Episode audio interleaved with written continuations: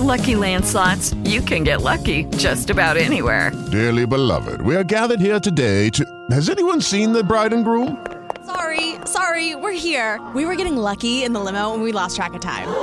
No, Lucky Land Casino, with cash prizes that add up quicker than a guest registry. In that case, I pronounce you lucky. Play for free at LuckyLandSlots.com. Daily bonuses are waiting. No purchase necessary. Void where prohibited by law. 18 plus. Terms and conditions apply. See website for details.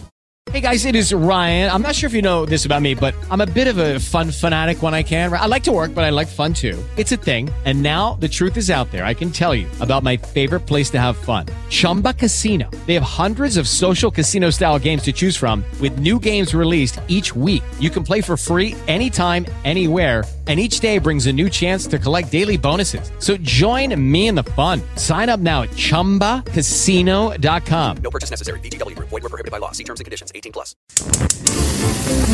Benvenuti su I Spadellati, il podcast per gli appassionati di cucina. Solo ricette regionali tipiche. La pasta alla gricia è un primo piatto tipico della cucina romana ed è l'antica versione della matriciana, chiamata anche amatriciana bianca perché senza pomodoro.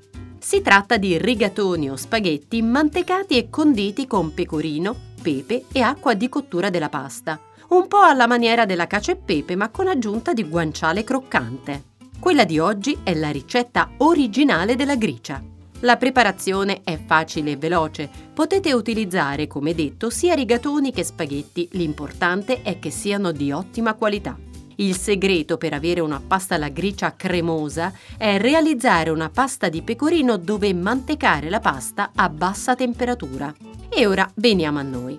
Prima di tutto ponete a bollire abbondante acqua per la pasta con il sale. Poi tagliate a listarelle da un centimetro il guanciale e scaldatelo in una padella senza olio, facendolo caramellato.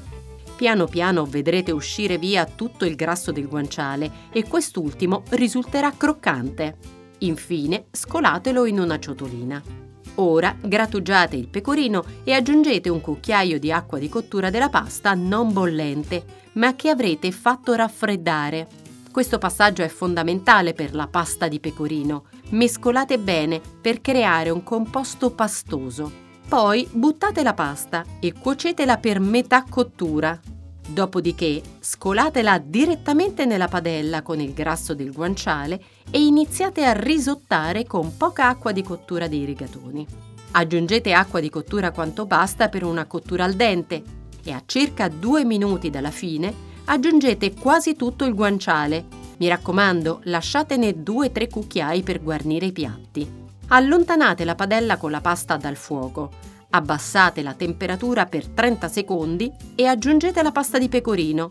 A questo punto mantecate bene, aggiungendo se necessario un paio di cucchiai di acqua di cottura per una maggior cremosità.